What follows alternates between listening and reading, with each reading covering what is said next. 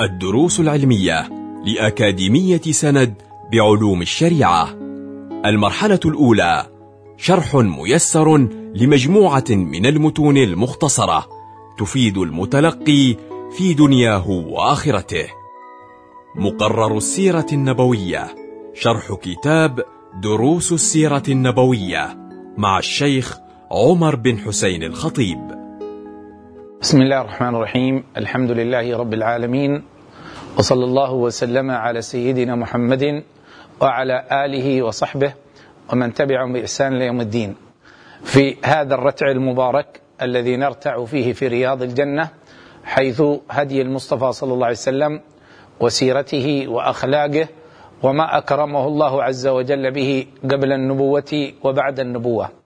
وكان حديثنا عن الصفقة التي قامت بين السيدة خديجة وبين سيدنا محمد صلى الله عليه وسلم قبل البعثة، وكيف كسب النبي صلى الله عليه وسلم في هذه الصفقة أرباحا كثيرة، ورأت خديجة من الثمرات ثمرات لم تكن تعادها في الصفقات السابقة. وكان من أهداف سيدتنا خديجة في بعثها لغلامها ميسرة مع رسول الله صلى الله عليه وسلم للتجارة في الشام، تريد أن تتعرف أكثر على رسول الله صلى الله عليه وسلم، إذ أن السفر يسفر عن أخلاق الرجال. وأمرت ميسرة غلامها وخادمها ورقيقها، أمرته بأن يرغب النبي صلى الله عليه وسلم في كل أحواله.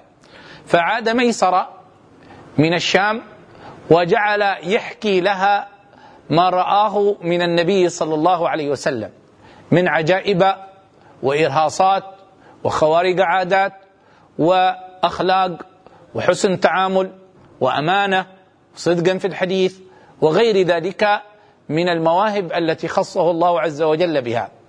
فكان هذا الاستماع من خديجة لميسرة عامل انجذاب قلبي من خديجة نحو رسول الله صلى الله عليه وسلم، حتى أنه أفضى بها إلى أن تتخطى عادة العرب وثقافة العرب في أن المرأة تكون في بيتها والخطاب يأتون إليها، وقد كانت كذلك خديجة في بيتها والخطاب يهوونها لما فيها من عقل وأمانة وشرف ومال وحسن في كمالات كثيرة جدا، كما هو معلوم في سيدتنا خديجة رضي الله عنها. وكانت تأبى بعد زوجيها اللذين ماتا، لكنها هنا قدمت نفسها لرسول الله صلى الله عليه وسلم، وأوصت من يطلب من رسول الله أن يخطب خديجة. وهذا الذي وقفنا عليه في دروس السيرة النبوية للسيد الهدار رحمه الله، عندما قال في هذا الدرس: ولما عاد أي عاد رسول الله وغلامها ميسرة، أخبر ميسرة السيدة خديجة بما رأى وشاهد. وهذا يعلمنا معاشر أهل الإسلام والإيمان كيف نصغي إلى محبوبات الله، إلى سير وأخبار سيدنا محمد، إلى معالم وتاريخ الصالحين، فإن هذا تلقائيا سيجعلنا ننجذب إلى الخير وإلى أهل الخير وإلى العلم وإلى أهل العلم. وعندما تشاهد أعيننا وتسمع آذاننا في شاشات التلفاز أو في محمولات الهواتف الموجودة عندنا، تشاهد الكفرة والفجرة، وتشاهد الساقطين من عين الله، وتشاهد من لا يؤمن بالله عز وجل، ستنجذب القلوب لا محالة لما رأى وتشاهد. وشاهد ذلك انجذاب القلوب يوم تخرج إلى الدجال وهي تعرف أنه باطل وعلى انحراف وأنه كافر، ولكنها لما تشاهد ما ابتلى الله عز وجل به العباد في أن يظهر على يديه أمورا وشؤونا من خوارق العادات، فتنجذب إليه. وفي هذا قال النبي صلى الله عليه وسلم: وإن أناسا يقولون سنخرج إليه نأكل من خبزه ولحمه ولن نتبعه، قال فيخرجون إليه فيشاهدون ما يفعل فيتبعونه والعياذ بالله. هنا السيدة خديجة رضي الله عنها لما عاد غلامها ميسرة وأخبرها بما شاهد ورأى من رسول الله صلى الله عليه وسلم، رغبت في زواجها، رغبت في أن تتزوج، قال فرغبت في زواجها منه صلى الله عليه وسلم. وهذا أمر عجيب وشأن مهم جدا مع شرع الإسلام والإيمان، أي أمر انجذاب القلوب وانبهارها وتوجهها إلى من تتعلق به، إلى من تعجب به، إلى من ترى منه شؤونا من العجائب. فقال ولما علم بذلك علم أنها ترغب في الزواج منه، هي خديجة نفسها ترغب في الزواج منه. أخبر بذلك عميه أبا طالب وحمزة ابني عبد المطلب، فكل أخبرها بأنها امرأة كل يهواها، كل يرغب فيها، لما تمتلك من عقل، من حسن، من مال، من جمال، عندها كمالات النساء. مباشرة رغبوا في أن تتزوج، أن يتزوج منها، فقام بخطبتها له فخطباها من أبيها، خطباها من أبيها. هنا ذكرت كتب السيرة أنها خطباها من أبيها، والمراد بالأب هنا العم، المراد بالأب هنا العم، لأن الراجع عند أرباب السير أن الذي زوج خديجة هو عمها عمرو بن أسد، وليس خويلد أبوها، فأبوها قد مات. ولكن العرب يطلقون على العم أب، لا سيما إذا كان راعٍ لذلك الإنسان، عم الولد إذا كان راعيا له يجعلونه أب في مقام الأب. كذلك قالوا في أبي طالب أنه أبو محمد، سموه يتيم أبا طالب. وحتى لما سأل الراهب، أخرج أبو طالب مرة في بعض سفراته في الشام برسول الله وعمره نحو 12، أخرج به وسأل من أبو هذا المولود، فقال أبو طالب أنا، لأن العرب كان تعهد هذا. حتى قال بعض المفسرين وإذ قال إبراهيم لأبيه آزر، أي عمه وليس أبوه من النسب. وفي هذا المعنى يحمل ما جاء في بعض الأحاديث إن أبي وأباك في النار، أبي أي عمه أبو طالب، لأن أبا طالب من حيث الظاهر لم يسلم، على الخلاف في ذلك بين أهل السيرة. أما والد النبي صلى الله عليه وسلم عبد الله فهو ممن مات قبل الفترة، والراجح في معتمد أهل السنة والجماعة أن من مات قبل الفترة لا يعذب، كما ذكر ذلك الإمام النووي رحمه الله في شرحه على صحيح مسلم. وقيل يبعثون فيختبرون، فإن وصفوا إسلاما دخلوا الجنة، وإن وصفوا غير ذلك لم يدخلوا الجنة. وهكذا قال شيخنا فخطباها له من أبيها، أي من عمها على الراجح.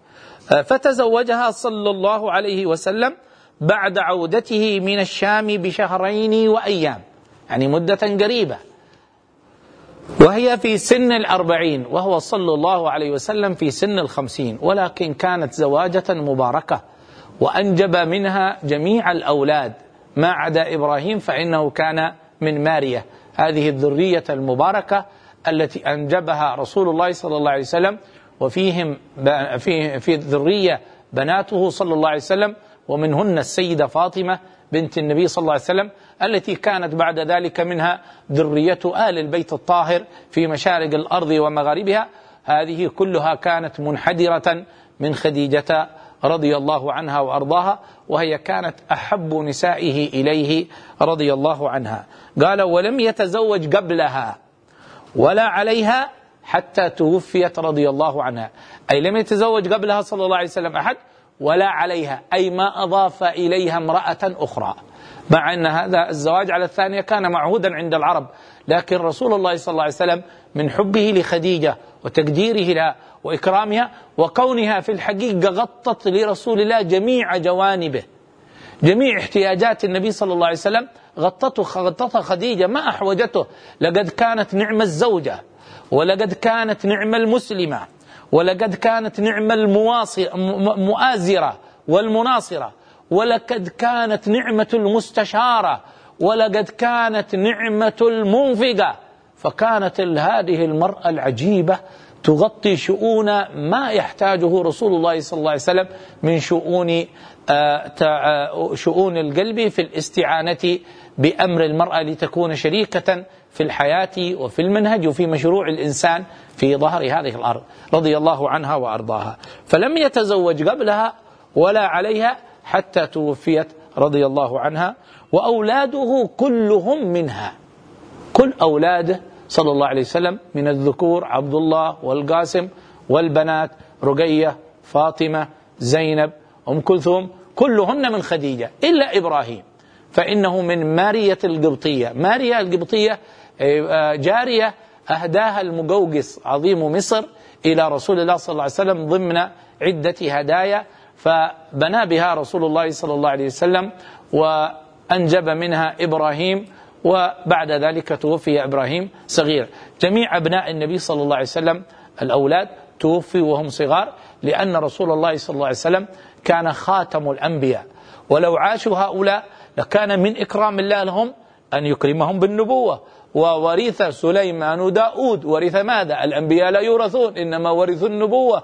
وهكذا فضل الله عز وجل اقتضى أنه ما ينبئ أحد في غالبا إلا إذا جاءه ابن جعله نبيا بعده، ورسول الله أعظم الأنبياء وأكرم الأنبياء على الله، فاقتضى هذا أن لا يعيش أحد من أولاده، لأنهم لو عاشوا لكانوا أنبياء، ولقد كان رسول الله خاتم الأنبياء. فكل أولاد النبي صلى الله عليه وسلم توفوا في حياة رسول الله صلى الله عليه وسلم، والقاسم وعبد الله كلهم قبروا في الحجون في المعلاة عند في نفس المقبرة التي قبرت فيها السيدة خديجة رضي الله عنها، إلا إبراهيم فإنه قبر في البقيع، وقبره معروف كما ذكره أهل العلم وأهل الفقه. وأولاده كلهم منها إلا إبراهيم فإنه من سرية مارية القبطية التي أهداها إليه المقوقس حاكم مصر، رضي الله عن سيدنا إبراهيم. وجمعنا الله عز وجل بأبناء النبي الأمين سيدنا محمد صلى الله عليه وسلم في الفردوس الأعلى. بعد ذلك، بعد هذا الزواج المبارك المفعم بالخير، المفعم بالتفاهم، المفعم بالحسن وحياة النبي صلى الله عليه وسلم وإنجابه للأولاد، بدأ في قرب 40 رسول الله صلى الله عليه وسلم يحبب إليه الخلاء، أي الاختلاء من الناس والابتعاد عنهم للتفكر في مخلوقات الله، لعبادة الله بما بقي عندهم من ديانة إبراهيم وإسماعيل. وكذلك كان صلى الله عليه وسلم يكره ما يرى عليه قومه من عبادة الأصنام، من الباطل، من الزور، من تغيير حتى معالم الحج الموروث عن أبينا إبراهيم، كان يكره ذلك النبي صلى الله عليه وسلم، فكان يحبب إليه الخلاء، وهو ما سنعرف حكمه وآثاره وما ترتب عليه بعد ذلك في درس مقبل. نسأل الله عز وجل أن يرزقنا حب الحبيب صلى الله عليه وسلم، والتعلق بسيرته، وحسن الاهتداء بهديه، في خير ولطف عافية، والحمد لله رب العالمين. كنتم مع الدروس العلمية لأكاديمية سند بعلوم الشريعة. يمكنكم متابعة جميع الدروس عبر موقع الأكاديمية وتطبيقاتها الإلكترونية. سند، علم، سلوك، دعوة.